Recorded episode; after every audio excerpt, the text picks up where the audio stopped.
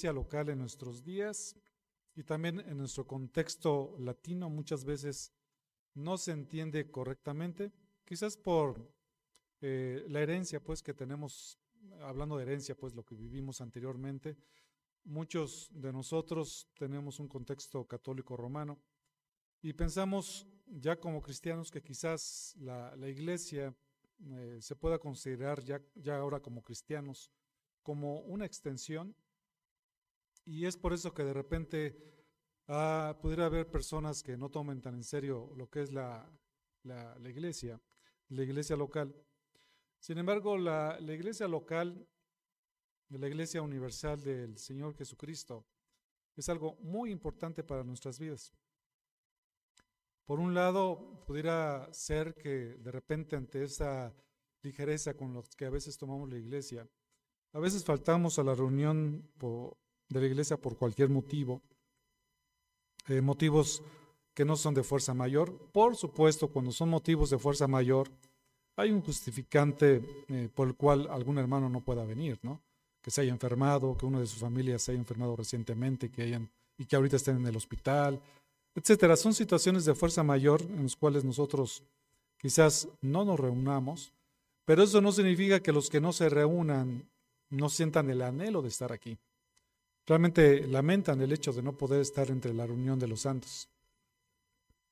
Reunirnos es en la iglesia realmente es de gran bendición. Es un anhelo que debe de consumir nuestros corazones para no faltar, para venir aquí a congregarnos con todos los hermanos en Cristo y tener este anhelo como lo escribió el salmista en el Salmo 84.10 donde dice, porque mejor es un día en tus atrios que mil fuera de ellos. Prefiero estar en el umbral de la casa de mi Dios. O el Salmo 27.4. Una cosa he pedido al Señor y esa buscaré, que habite yo en la casa del Señor todos los días de mi vida para contemplar la hermosura del Señor y para meditar en su templo.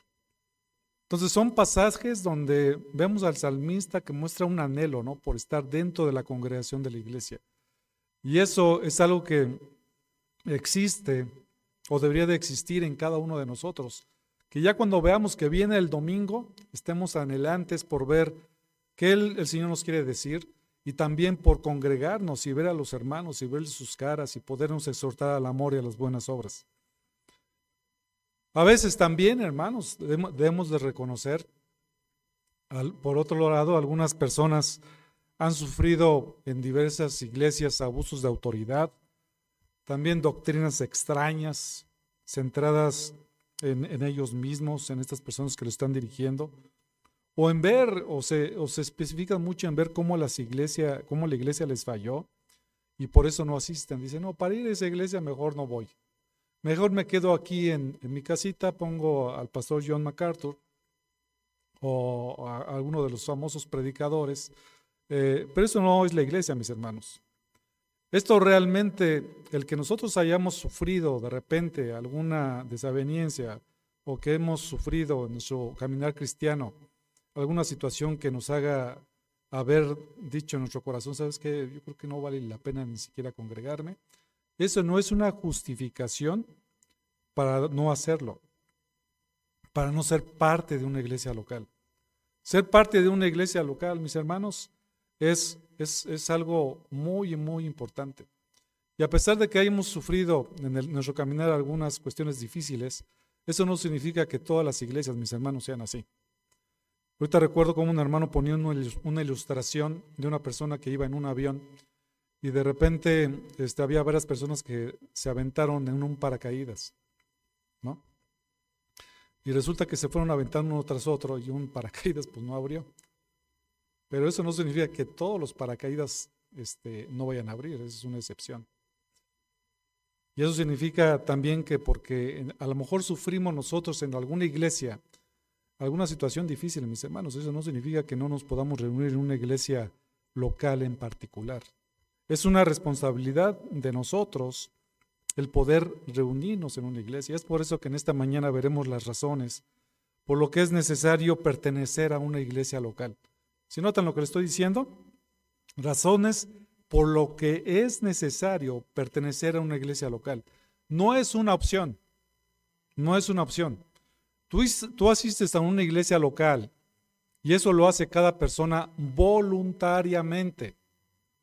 Aquí, mis hermanos, nadie viene a esta iglesia local, de esta cristiana Islahuaca, a fuerzas. Aquí vienen voluntariamente, porque en su corazón han determinado el reunirse en esta iglesia local. Después estaremos viendo un poquito más detalles acerca de la importancia de la iglesia y también lo que significa la membresía dentro de la iglesia. Pero primero, ¿qué les parece si definimos qué es la iglesia? La iglesia viene de una palabra en griego que es eclesia. Prácticamente se pronuncia igual, se escucha igual que nuestra palabra iglesia en castellano. Y lo que significa son los llamados fuera o los que son llamados. Son personas con creencias compartidas, es una comunidad, es una congregación. Nos congregamos nosotros por aquí en esta iglesia cristiana porque hemos creído los mismos principios o la misma doctrina, que estamos de acuerdo con diferentes cosas. A lo mejor lo, hacemos de forma consciente o de forma inconsciente. Tenemos creencias compartidas, queremos tenemos una doctrina.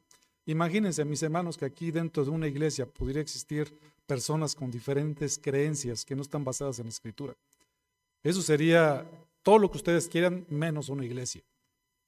Aquí en la iglesia, en la iglesia local, una iglesia bíblica, está basada en lo que dice las escrituras. Todo aquello que esté fuera de lo que dice la escritura, por supuesto, está fuera del propósito de Dios. Entonces, en forma general, también este término lo podemos eh, relacionar con la palabra asamblea o congregación. Por ejemplo, en el Antiguo Testamento, en Éxodo 19, 17, dice, entonces Moisés sacó al pueblo del campamento para ir al encuentro de Dios y ellos se quedaron al pie del monte. Entonces noten que está llevando al pueblo de Dios. En Hechos 7:38 dice, este es el que estaba en la congregación el desierto, haciendo este, memoria de lo que dice Éxodo 19, 17, junto con el ángel que le hablaba en el monte Sinaí y con nuestros padres, y el que recibió palabras de vida para transmitirlas a vosotros. Entonces, esto es lo que estaba en la congregación. Entonces, esta, esta frase de congregación, esta parte que ahora tenemos como iglesia, tiene el sentido de personas de carne y hueso que nos reunimos en un lugar que tenemos las mismas creencias. Entonces, estaremos viendo a través de varias, de varias sesiones las razones por lo que es necesario pertenecer a una iglesia local. Vamos a ver varios puntos, mis hermanos. No sé cuántas sesiones nos van a, nos vaya, nos vaya a llevar, este, pero las que sean necesarias a fin de que tengamos esta, estas cuestiones tan importantes. ¿Cuál es la primera razón? La primera razón.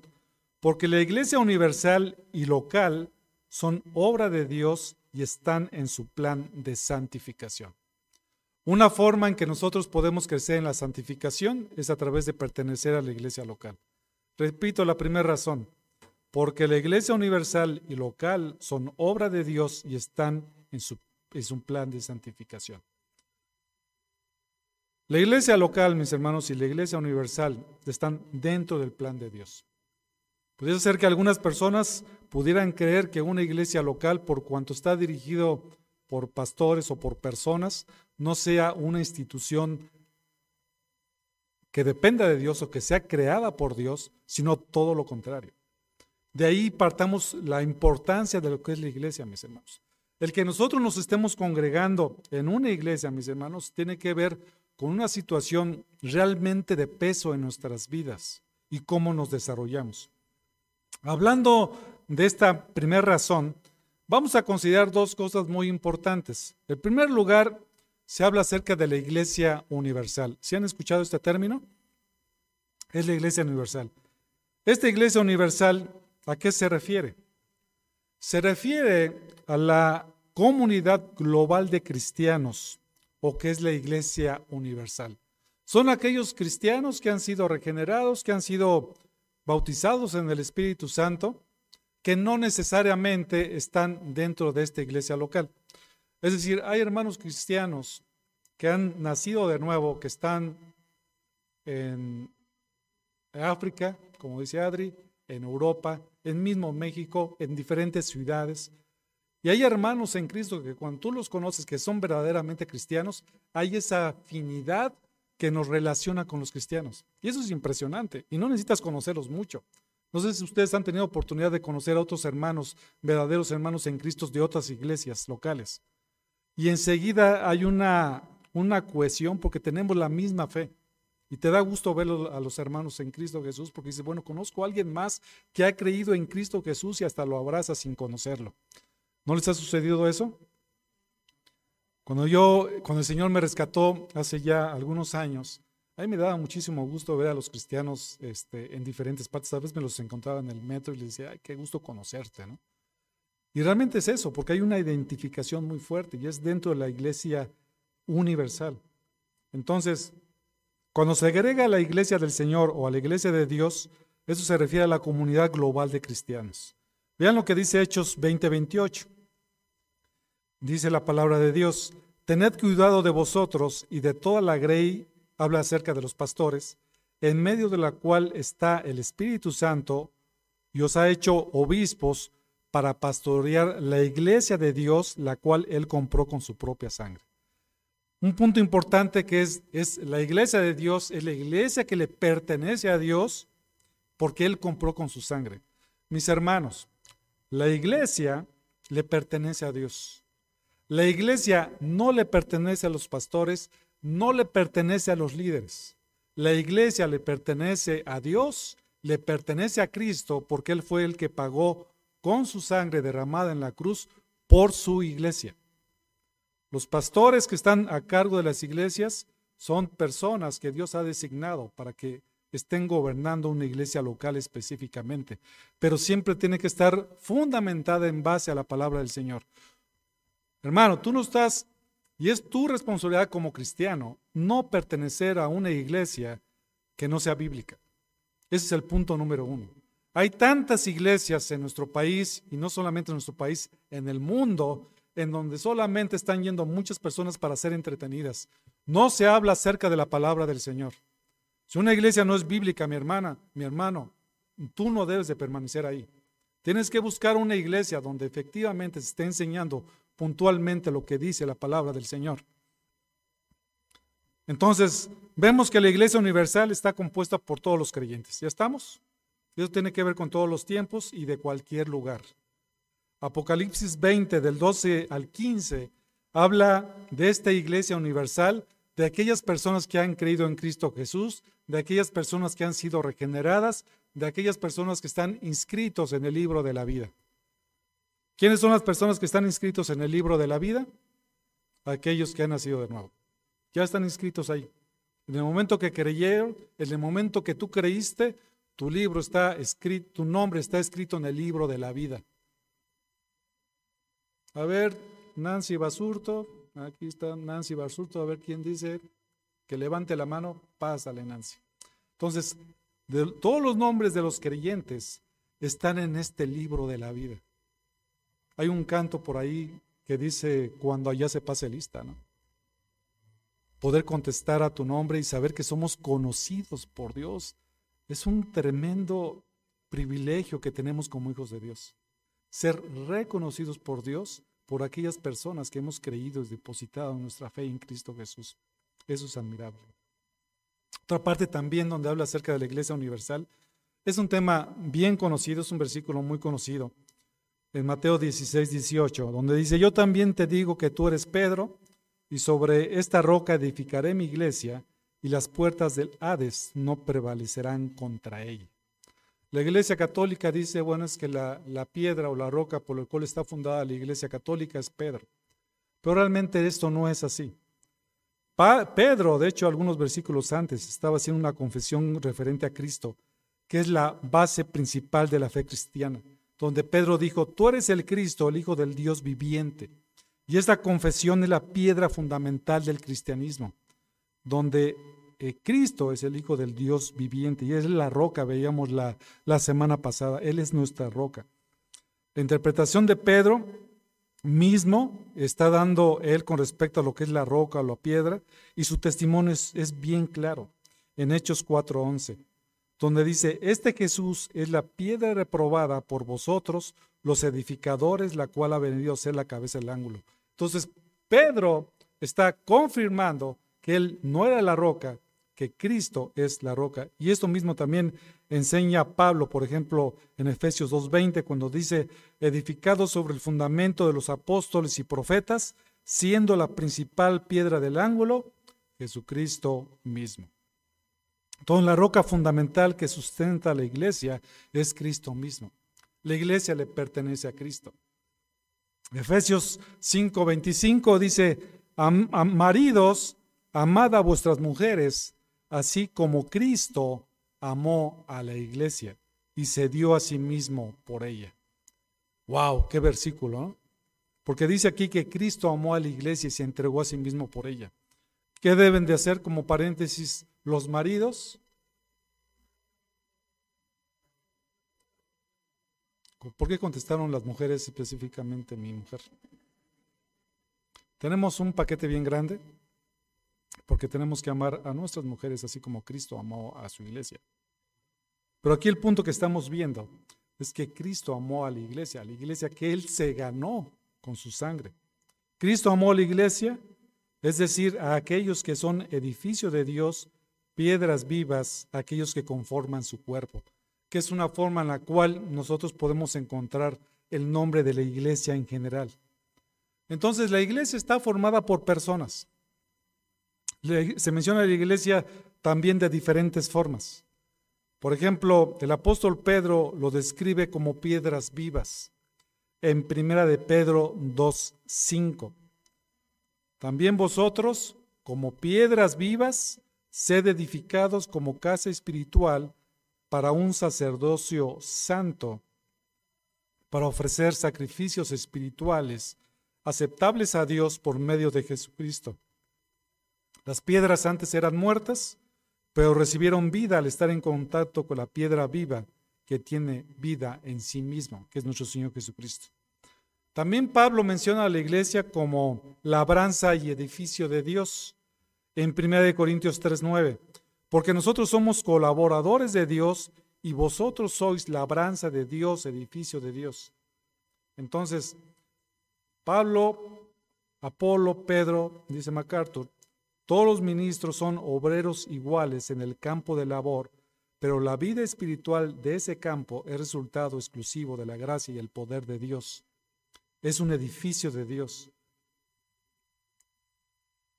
Y también es conocido la iglesia, quizás este, esto que les voy a decir ahorita sea lo más conocido con respecto a la iglesia, que es como el cuerpo de Cristo. ¿Sí lo han escuchado? ¿En dónde, dónde lo han escuchado? Exactamente. Primera de Corintios, capítulo número 12. Voy a leer solamente 12 al 13. Después vamos a estar hablando un poco más acerca de este capítulo 12 cuando hablemos con respecto a los dones. Pero ahorita quiero, quiero mostrarles esto de que la iglesia es conocida como el cuerpo de Cristo. Primera de Corintios 12, del 12 al 13. Porque así como el cuerpo es uno, ¿cuántos cuerpos estamos hablando? Uno, un solo cuerpo que es la iglesia del Señor Jesucristo. Y tiene muchos miembros, es un cuerpo, pero tiene muchos miembros. ¿Sí se entiende eso, mis hermanos? Somos una persona, ¿cuántos brazos tenemos? Dos, ¿cuántos dedos tenemos? Bueno, 20 con los de los pies, ¿no? Muy bien, mi hermano. Es que como, sí, muy bien, esta, esta pregunta estuvo buena. Bueno, hay algunos que tienen un dedo más por ahí, ¿no? O de menos si tuviste algún accidente, ¿no? Pero cada uno de estos elementos que tenemos en el cuerpo formamos el, formamos el cuerpo de Cristo. Y tiene muchos miembros, ¿no? Pero todos los miembros del cuerpo, aunque son muchos, constituyen un solo cuerpo, así también es Cristo. Entonces, su iglesia está compuesta de un solo cuerpo. Cuando nosotros creemos y estamos dentro de la iglesia universal, en ese momento que creímos, nos da diferentes dones espirituales. Aquel que ha creído, por lo menos, hermano, tienes un don espiritual. Lo único que tenemos que hacer, ¿qué es? Pues descubrir cuál es y ponerlo en práctica. Entonces, en el momento que creímos, Dios nos concedió dones. Y esos dones Dios nos va a poner en una iglesia en particular, en una iglesia local, para que nosotros los pongamos en práctica. ¿Ok? Entonces, el que ustedes estén en esta iglesia, mis hermanos, déjenme decirle que no es coincidencia. El que yo esté en esta iglesia, mis hermanos, yo tampoco es coincidencia. Son situaciones que Dios hace en su soberanía y esto no es coincidencia. Si has creído, realmente es porque perteneces al cuerpo de Cristo y estamos constituidos dentro del cuerpo de Cristo. Pues por un mismo espíritu, dice el versículo 13, todos fuimos bautizados, ahí está, fuimos agregados al cuerpo de Cristo a través del bautismo, el bautismo del Espíritu Santo, y ya sean judíos o griegos, ya esclavos o libres, y todos se nos dio a beber del mismo espíritu, donde Cristo es la cabeza de la iglesia. Bien sencillo. ¿Quién es la cabeza de la iglesia? Cristo Jesús. Todos los demás somos miembros. Hablando de los miembros de un cuerpo humano, ¿quién de aquí es higadito? Bueno, se escuchó medio feo, ¿verdad?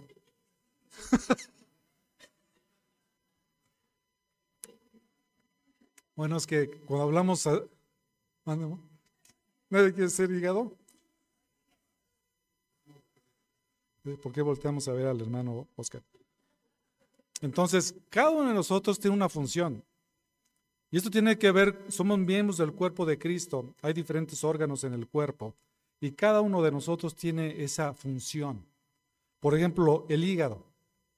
El hígado, después de la piel, es el órgano más grande. Mide aproximadamente 26 centímetros. Este órgano produce la bilis, que es una sustancia que ayuda a la digestión, depura la sangre de tóxicos como el alcohol o los medicamentos, regula la síntesis de factores de coagulación sanguínea, produce factores inmunitarios, almacena, almacena glucosa, etcétera, etcétera. Hace un montón de cosas. Entonces, este, este hígado es importante dentro del cuerpo, ¿sí? Es un órgano que conforma lo que es el cuerpo. A veces cuando nosotros hablamos del cuerpo de Cristo pensamos que solamente, yo, de repente cuando estaba haciendo este estudio, a veces decía, bueno, yo tengo una mano, tengo, unos, tengo un brazo, pero realmente nuestros órganos internos también son parte del cuerpo de Cristo. Y cada uno de nosotros tiene una función específica dentro del cuerpo de Cristo. Los riñones, por ejemplo, forman parte del sistema urinario. Su función es el de filtrar la sangre y retirar de ella todas las sustancias tóxicas.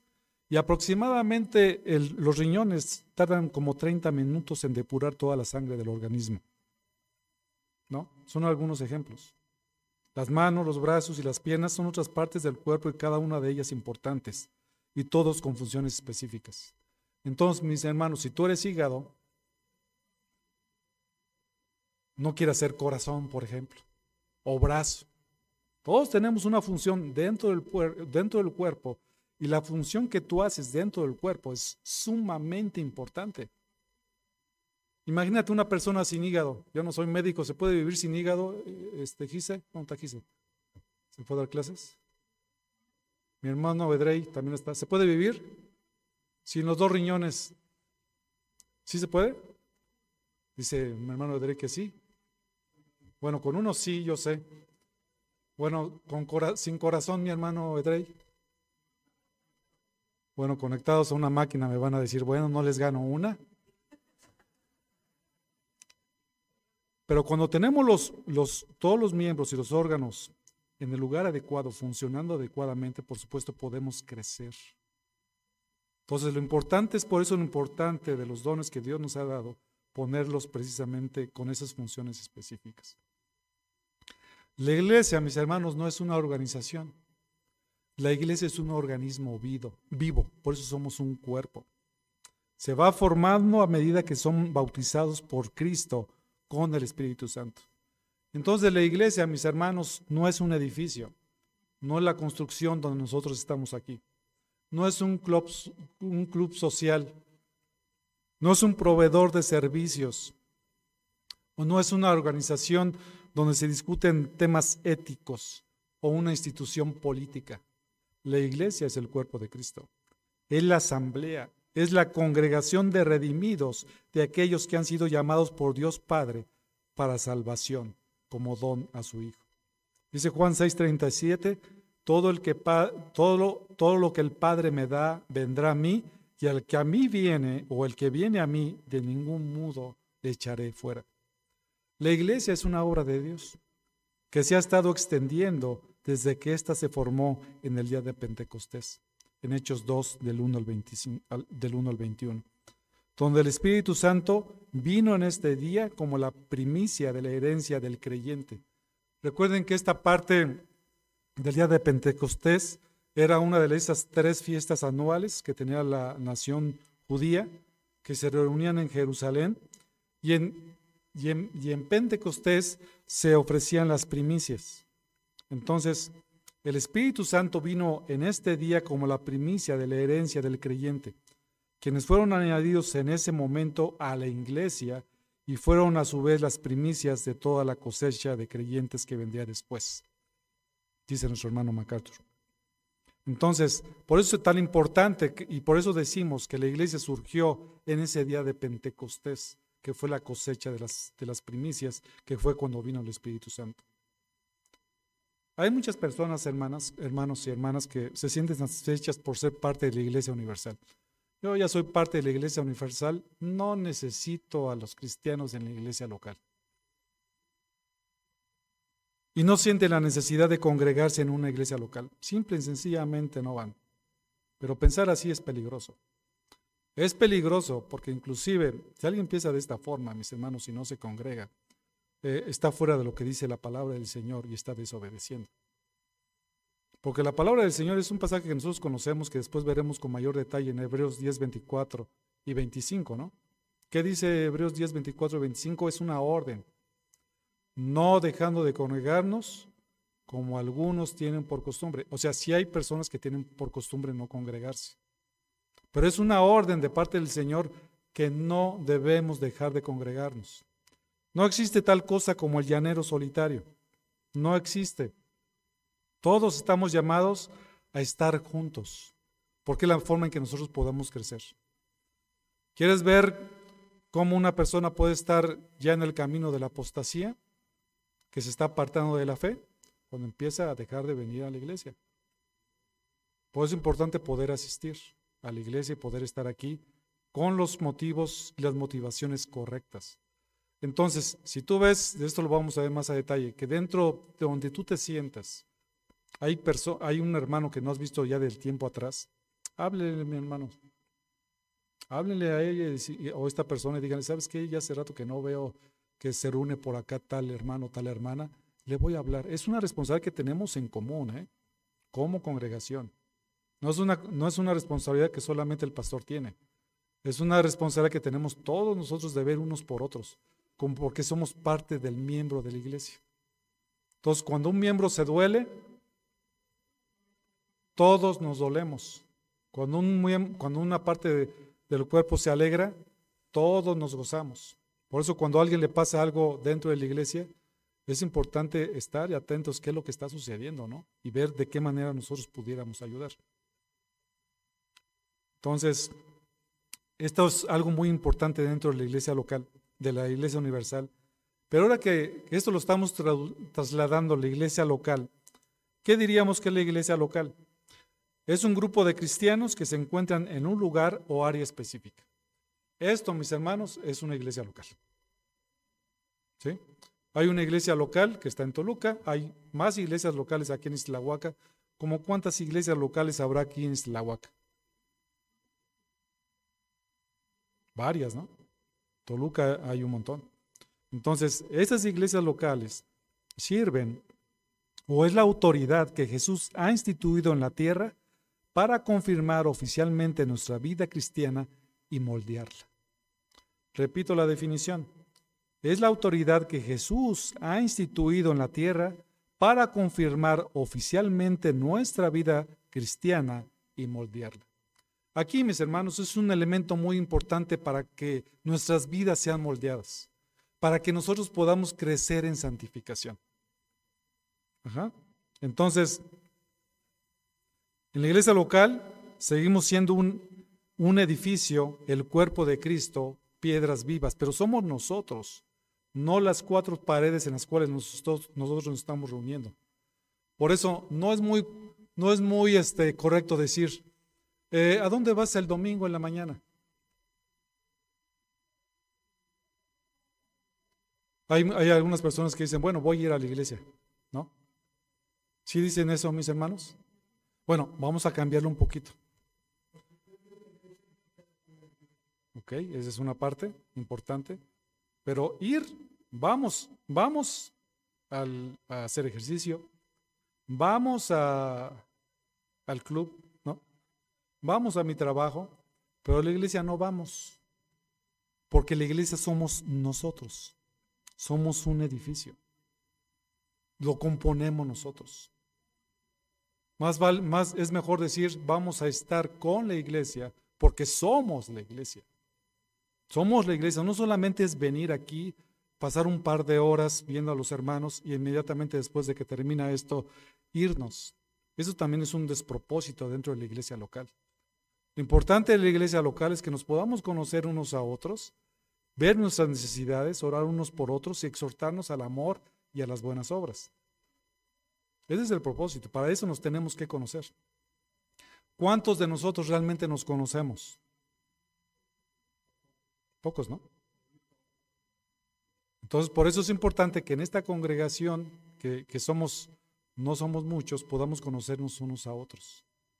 Mejor algunos tenemos poco tiempo de estar viniendo aquí, a lo mejor otros tienen un poco más, pero es importante que nos involucremos y que nos conozcamos. Y eso lo vamos a ver un poquito más adelante. Fíjense, esta, esta parte de la iglesia local, por supuesto, es algo que está establecido por, por el Señor Jesucristo, viene en su palabra. En Hechos 9:31 dice, entre tanto la iglesia gozaba de paz por toda Judea, Galilea y Samaria. Aquí habla acerca de la iglesia. Y era edificada y andando en el temor del Señor y en la fortaleza del Espíritu Santo. Y esta iglesia seguía creciendo. Dios va agregando más miembros dentro de su iglesia, va agregando miembros dentro de la iglesia local y, somos reconocidos. Hechos 11:26.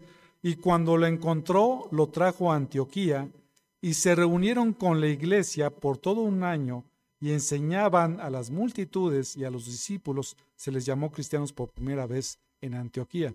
¿En dónde estaba la iglesia en ese momento? O sea, había varias iglesias, pero aquí está hablando de una iglesia que estaba en un lugar específico, que era la iglesia de Antioquía.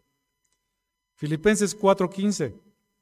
Y vosotros mismos también sabéis, filipenses, que al comienzo de la predicación del Evangelio, después de que partí de Macedonia, aquí está hablando el apóstol Pablo, ninguna iglesia participó conmigo en cuestión de dar y recibir, sino vosotros solos. Entonces estaba hablando a una iglesia de Filipos y había otras iglesias que conocían al apóstol Pablo, pero que ninguna iglesia había compartido esto. Eso significa que había más de una iglesia. Y muchas de esas iglesias habían sido fundadas inclusive por el apóstol Pablo. Entonces, en el Nuevo Testamento se hace referencia a iglesias que están ubicadas en diferentes partes. O sea, el reunirse en una iglesia fue natural desde el principio. Y es natural, mis hermanos, querer estar reunidos. Es como en una fogata, mis hermanos. Tenemos una fogata, está hecho con varios leños. ¿Qué pasa si sacamos un leño o un carbón de la fogata? Se va a apagar, tarde que temprano se va a apagar. ¿Sí? Pero ¿qué pasa si permanece unido? Por supuesto, ese fuego va a permanecer. Entonces, el Nuevo Testamento hace referencia a varias iglesias de acuerdo a donde estaban localizadas.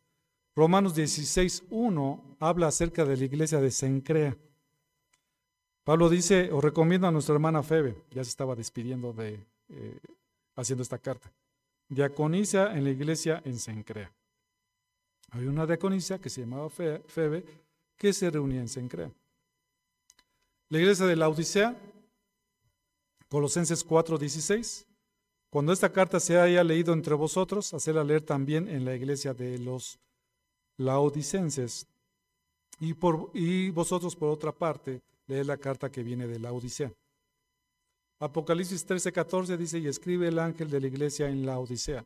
Era una iglesia que existía. Y es una iglesia, por supuesto, que tenía sus características. La iglesia de Tesalónica, ¿se acuerdan?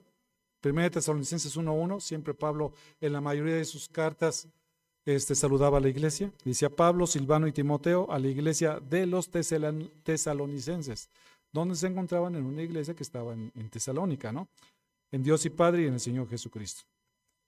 Y también había iglesias que estaban por zonas, como en Gálatas 1 o 2, donde dice, y todos los hermanos que están conmigo a las iglesias de Galacia. Entonces estaba escribiendo una carta para las diferentes iglesias de Galacia. Entonces, hay diferentes iglesias, hermanos, en las cuales nosotros como cristianos nos podemos este, congregar. De todas estas, de todas estas este, iglesias que les acabo de decir, de todas estas iglesias locales, ¿cuál era la mejor iglesia? ¿Eh?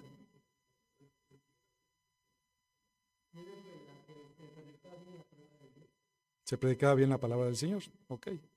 Entonces, esta, esta que les estoy diciendo va dirigido a la siguiente pregunta. ¿Existe la iglesia perfecta? Bien, mis hermanos. Vamos bien, vamos empezando bien. Y sí, efectivamente, no, no, no existe la iglesia perfecta. Entonces, no la estés buscando. Y si encuentres la iglesia perfecta, no entres, mi hermano, porque en el momento que entres ya se, eso ya se, ya se, ya no es perfecta. Eso estuvo fuerte, ¿verdad, mi hermano? Entonces, todas las iglesias, mis hermanos, vamos a encontrar situaciones. ¿Sí? Eh, pero lo que sí existen son iglesias que manifiestan un esfuerzo serio en conformar la vida y el ministerio a la palabra de Dios. Eso es lo importante que tenemos que encontrar. Por ejemplo, la iglesia de Éfeso que fundó Pablo y que después pastoreó Timoteo y que después tuvo el apóstol Juan, no fue una iglesia perfecta.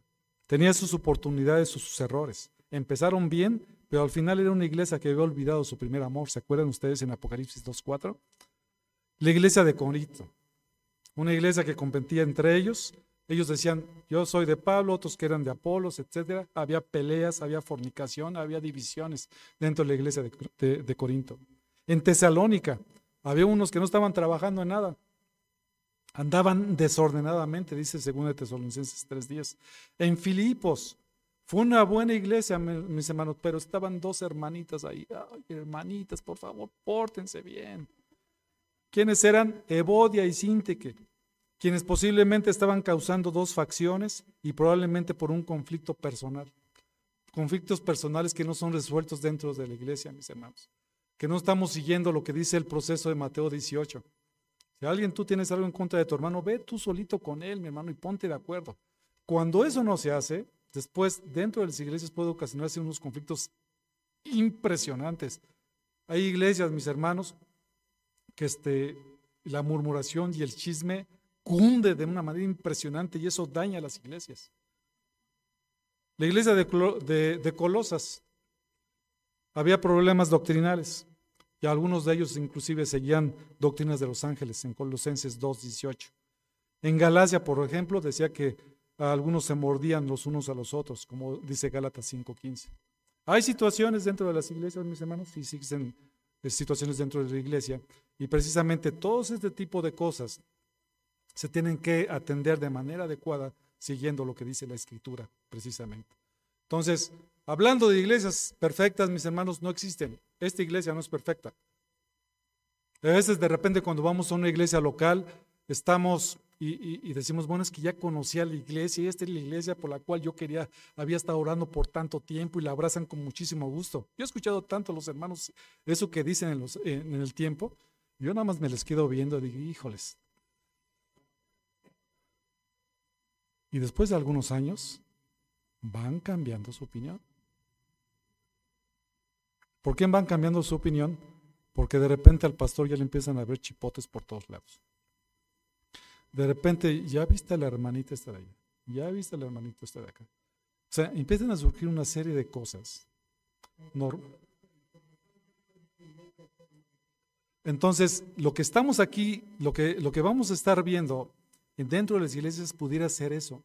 Y es por eso, mis hermanos, que nosotros debemos de exhortarnos al amor y a las buenas obras. Para que cuando nosotros inmediatamente que veamos o que alguien viene contigo con respecto a un chisme con alguna otra persona, ¿qué es lo que debes de hacer? Pues escucharla. ¿Verdad que no? Ni la escuches. O es que fíjate, hermanita, que el otra vez el hermanito, ¿sabes qué, hermanita? Dile así. No me digas nada, hermano. No me digas nada, hermana. ¿Ve? Díselo a la hermana, si es que te ofendió, y ponte de acuerdo con ella. Lo peor que podemos hacer dentro de una iglesia es atender el oído y escuchar y, decir, bueno, es que está, fíjate que ya dijeron esto y fíjate que esto sucedió. Porque se hace un chismerío y una murmuración tremendo dentro de las iglesias y esto no es bueno para las iglesias. Entonces, dentro de la iglesia local no vamos a encontrar perfección, pero sí esperamos encontrar dentro de una iglesia local el deseo y el anhelo por seguir a Cristo, por, por ceñirse a la palabra del Señor. A lo mejor ahorita les pinté un cuadro bastante negro o, o negro, pero realmente dentro de las iglesias, por el otro lado de la moneda, es una iglesia donde hemos sido regenerados por Cristo Jesús, donde hemos sido transformados, donde la gente de afuera puede ver que somos una iglesia de Cristo porque nos amamos porque nos amamos, porque buscamos ver a los hermanos, porque estamos buscando cómo eh, les ayudamos en las diferentes circunstancias. Esa es la primera razón, mis hermanos, por pertenecer a una, iglesia. ¿Cómo, ¿Cómo vamos? ¿Vamos bien? La primera razón es porque la iglesia universal y local son obra de Dios y están en su plan de santificación. Necesitamos pertenecer a una iglesia local porque es la forma en que nosotros podemos santificarnos.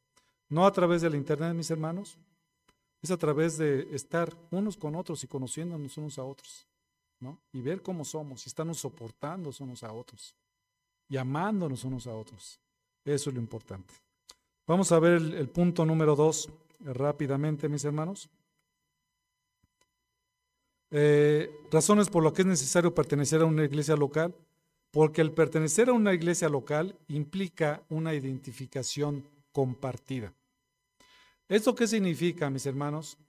Que dentro de una iglesia local nos identificamos los que somos miembros de la iglesia local. ¿Ok? Los miembros de la iglesia local ubican y localizan e identifican a sus pastores. Y los pastores identifican, localizan a los que son los miembros de esa iglesia. Eso es importante. Una identificación compartida. Esta responsabilidad de identificación compartida es de suma importancia, porque dentro de la iglesia local podemos identificarnos unos a otros. Como les decía, identificar a los pastores e identificar a los miembros. Entonces, estos miembros que no son otros, sino aquellos que voluntariamente han decidido pertenecer a una iglesia local. Esta identificación también se entiende como la membresía de la iglesia. Saber quiénes son los miembros de la iglesia. Entonces, mis hermanos, esta cuestión de la membresía o esta cuestión de ser miembros de una iglesia local guarda una importancia muy grande. Entonces, eh, lo que normalmente se hace en las iglesias es que se deja un tiempo en lo cual una persona viene y conoce a la iglesia. Conoce qué se enseña, conoce a los pastores, cómo viven, conoce a los, los demás hermanos de la iglesia, este, la doctrina que se está enseñando en esa iglesia, y después de un tiempo ya que nos conocimos, dice, ¿sabes qué, hermano? Pastor, yo quiero ser parte de esta iglesia, quiero pertenecer a esa iglesia local.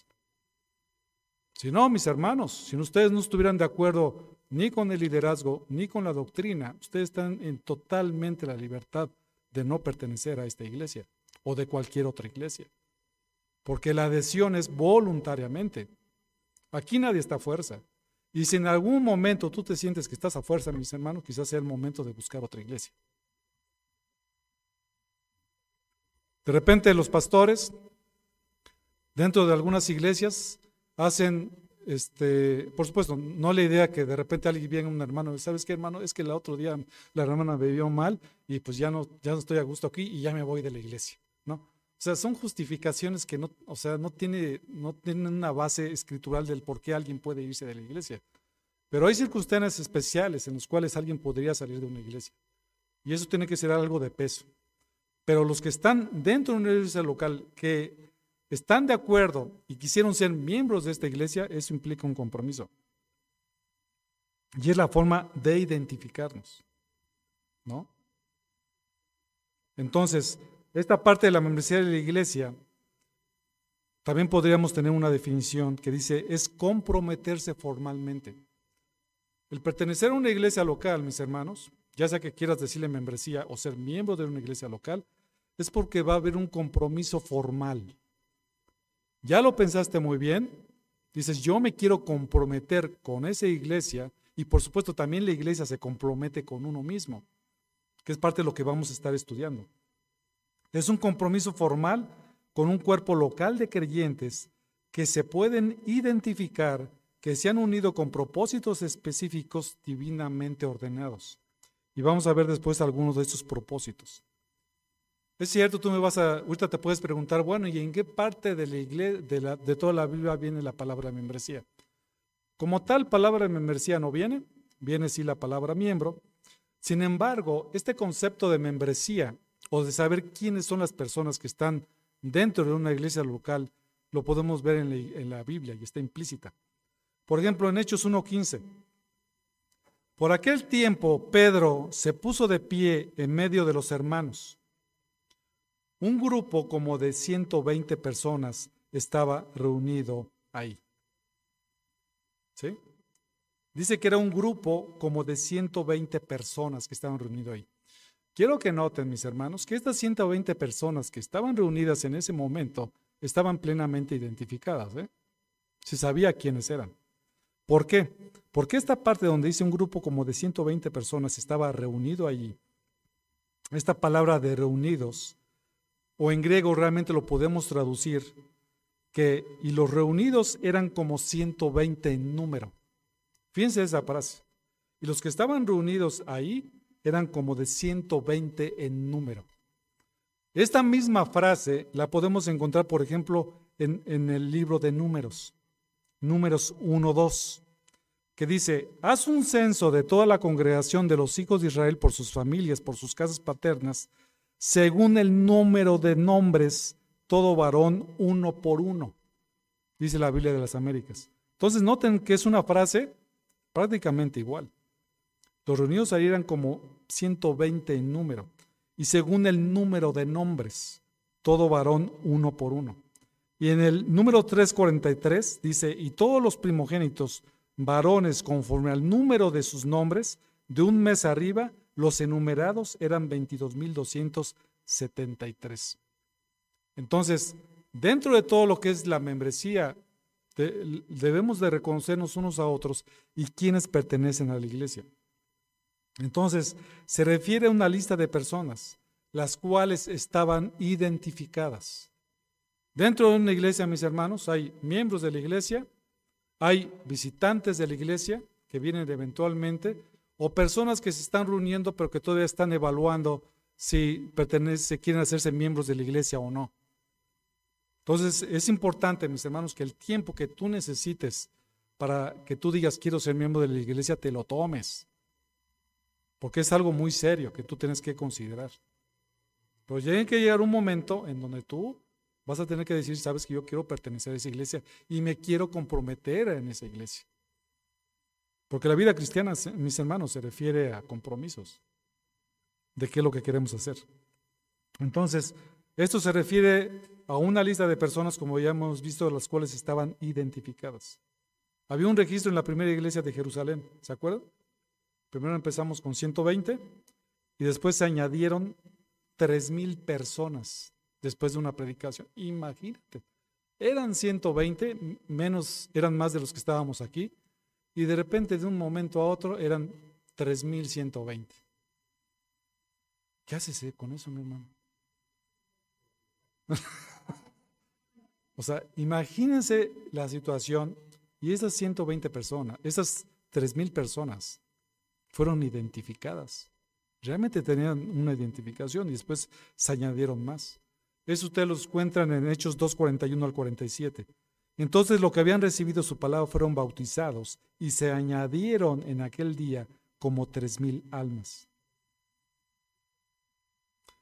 Dice el versículo 42, y se dedicaban continuamente a las enseñanzas de los apóstoles, a la comunión, al partimiento del pan y a la oración.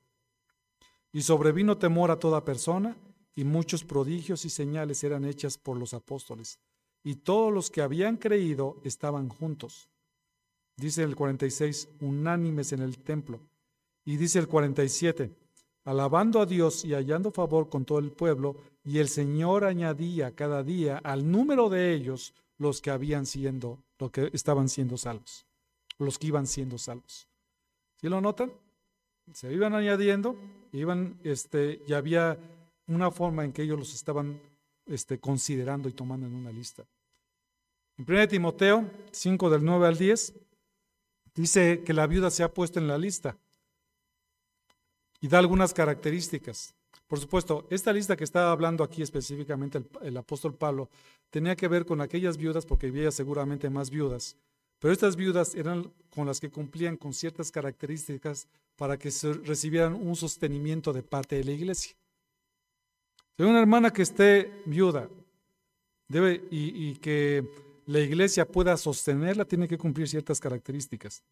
¿Cuáles eran estas características? Que esa viuda haya sido esposa de un solo marido que tenga testimonio de buenas obras. Se ha criado hijos, se ha mostrado hospitalidad a extraños, se ha lavado los pies de los santos, se ha ayudado a los afligidos y se ha consagrado a toda buena obra. Y dice aquí, inicia diciendo que si no es menor de 60 años, porque antes de eso puede trabajar perfectamente bien esa viuda.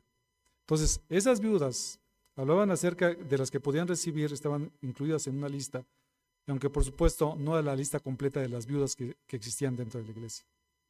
Aquí en la iglesia hay varias viudas, yo lo sé, mis hermanos, mis hermanas, y no este, pudiera darse el caso, pero ahorita no se me viene nadie a la, a la mente que pudiera este, estar cumpliendo estas características.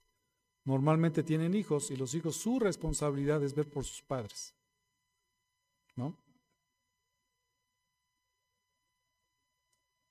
Otro pasaje en Hechos 16:5 dice, así que las iglesias eran conformadas y diariamente crecían en número. Los creyentes buscan unirse a una iglesia local. Eso es algo natural, mis hermanos. Cuando tú crees en Cristo Jesús, has reconocido lo grande que Dios ha hecho contigo. El impulso, uno de los impulsos primeros, es buscar una iglesia local. A ver, ¿dónde hay más cristianos? Díganme dónde están para congregarme con ellos. Eso es un impulso natural de alguien que ha querido de nuevo. Es normal eso. Hechos 9:26, en el caso de, Pablo, dice que cuando llegó a Jerusalén trataba de juntarse con los discípulos y todos le tenían miedo. Y todos le temían no creyendo que era discípulo. Y con razón le tenían miedo a Pablo, ¿no? Porque él estaba de acuerdo muchas veces en que mataran a algunas personas. Pero Pablo, él trataba de juntarse, trataba de estar con sus discípulos. Es un anhelo normal de un cristiano este, de una persona nacida de nuevo, un anhelo de juntarse con otros hermanos, reunirse con ellos y ver la forma en que pudieran crecer juntos. Entonces Saulo acaba de, convertirse, tenía poco tiempo de convertir, buscaba reunirse. Y esta parte de reunirse, mis hermanos, no era una cuestión de solamente buscar reunirse por reunirse, de ir a la iglesia por ir a la iglesia sino que realmente estaba buscando Pablo tener una relación con las personas que estaban dentro de la iglesia. Esta, esta palabra de unirse o de reunirse es, la misma, es el mismo verbo que se utiliza en Mateo 19.5. ¿Qué dice Mateo 19.5? Vayan para allá, mis hermanos. Mateo 19.5.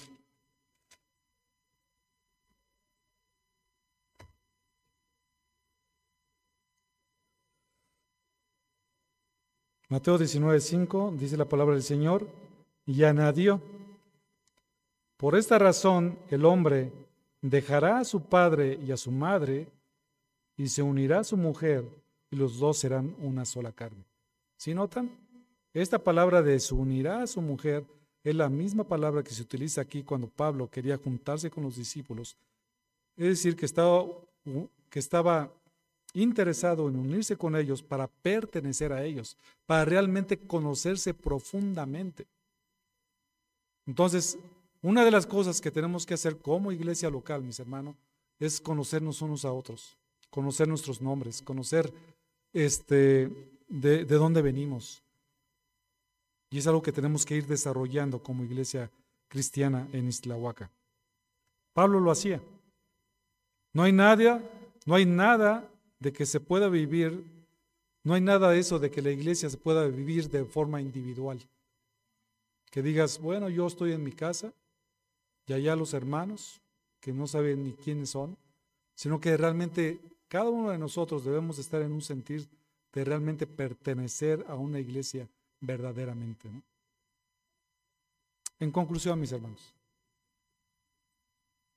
¿cuáles son estas dos razones que hemos visto? Vamos a ver más razones la, próxima vez que estemos por acá predicando. Razones por las que es necesario pertenecer a una iglesia local. Número uno, porque la iglesia universal y local son obra de Dios y están en su plan de santificación. Aquel que no se reúne en una iglesia local está en pecado. Es una forma muy sencilla de resumirlo. Está en pecado. Si tú no sientes el anhelo y el deseo de estar en una iglesia cristiana, una de dos, o estás en pecado o no eres cristiano. Porque un anhelo normal en un cristiano es reunirse. Si tú no sientes el anhelo por reunirte, muy probablemente no seas cristiano. ¿Por qué vienes a la iglesia? ¿Porque te trae tu papá? ¿Porque te trae tu mamá? ¿O realmente porque tienes un anhelo?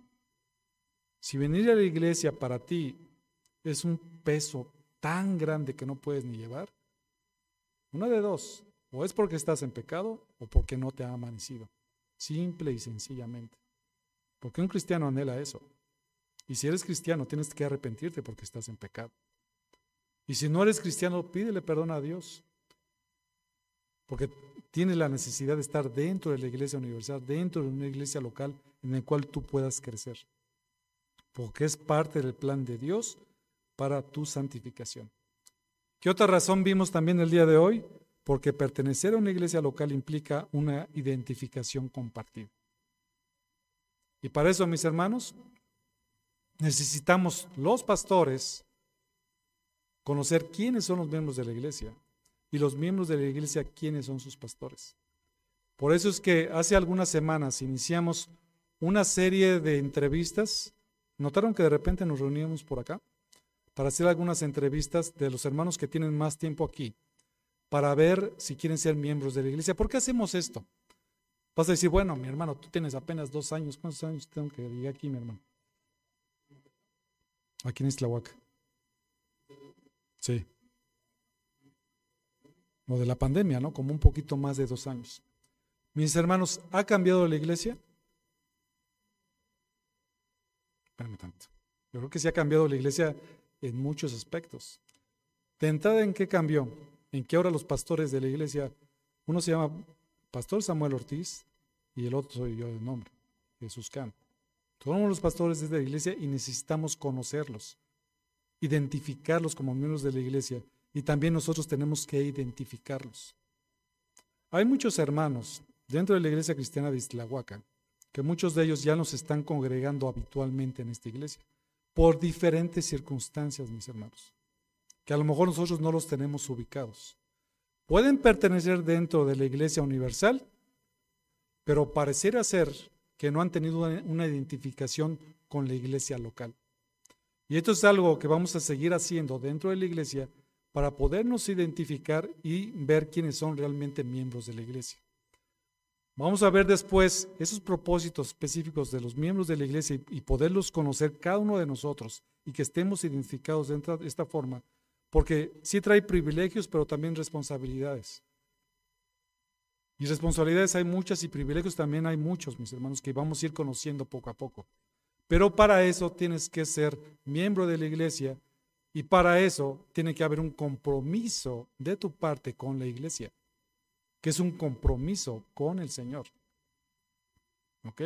Todo lo que buscamos es identificar eso. Y si dentro de estas entrevistas, mis hermanos, encontramos a personas que se dicen cristianas que no son, es un momento, es un momento sensacional para compartirles el Evangelio. La intención, mis hermanos, es que unos a otros nos ayudemos y que realmente podamos identificar dentro de nuestras limitaciones a aquellos que realmente quieren hacer ese compromiso, que es un compromiso verdaderamente con el Señor.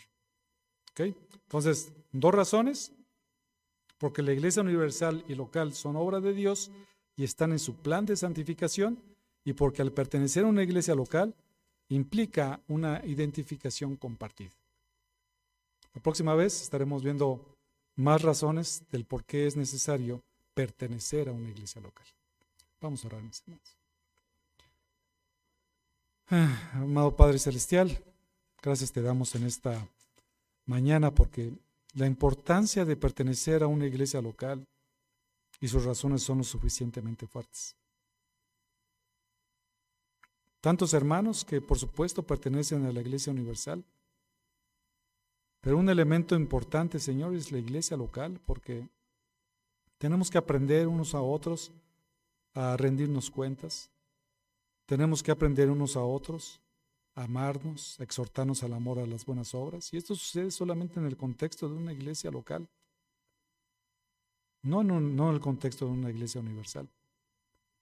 Una iglesia local bien definida, identificada, en donde podamos ver unos por otros, en donde podamos poner por obra los dones que tú nos has dado, en donde podamos amarte a ti, amar a los hermanos, considerar a los hermanos como, como hijos tuyos, valorarlos de una manera importante y necesaria, donde podamos estar sometidos igualmente, como veremos después, a sistemas de restauración o quizás de disciplina dentro de la iglesia.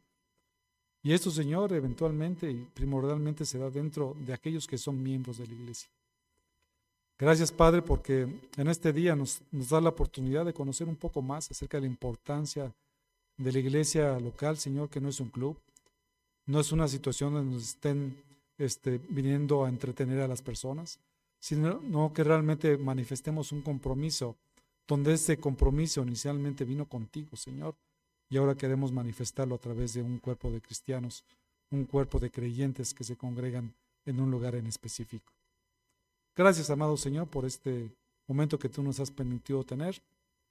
Te ruego, Señor, por aquellas personas que no te conocen, para que tú, Señor, en tu voluntad les hagas venir a esta iglesia universal, que es a través de creer en Cristo Jesús, que sean bautizados por el Espíritu Santo, que fueran a arrepentirse de sus pecados y realmente creer en la obra de Cristo Jesús y ser insertados dentro de tu cuerpo. Gracias, Señor, por esta tarde, Señor, que tú nos das de bendición, de podernos conocer unos a otros, de vivir una vida cristiana, una vida en santificación, y para eso es importante, es necesario, es primordial las relaciones que podamos hacer dentro de la iglesia, que son, relaciones que te glorifiquen a ti. Gracias, amado bendito Señor, en el nombre de Cristo Jesús. Amén.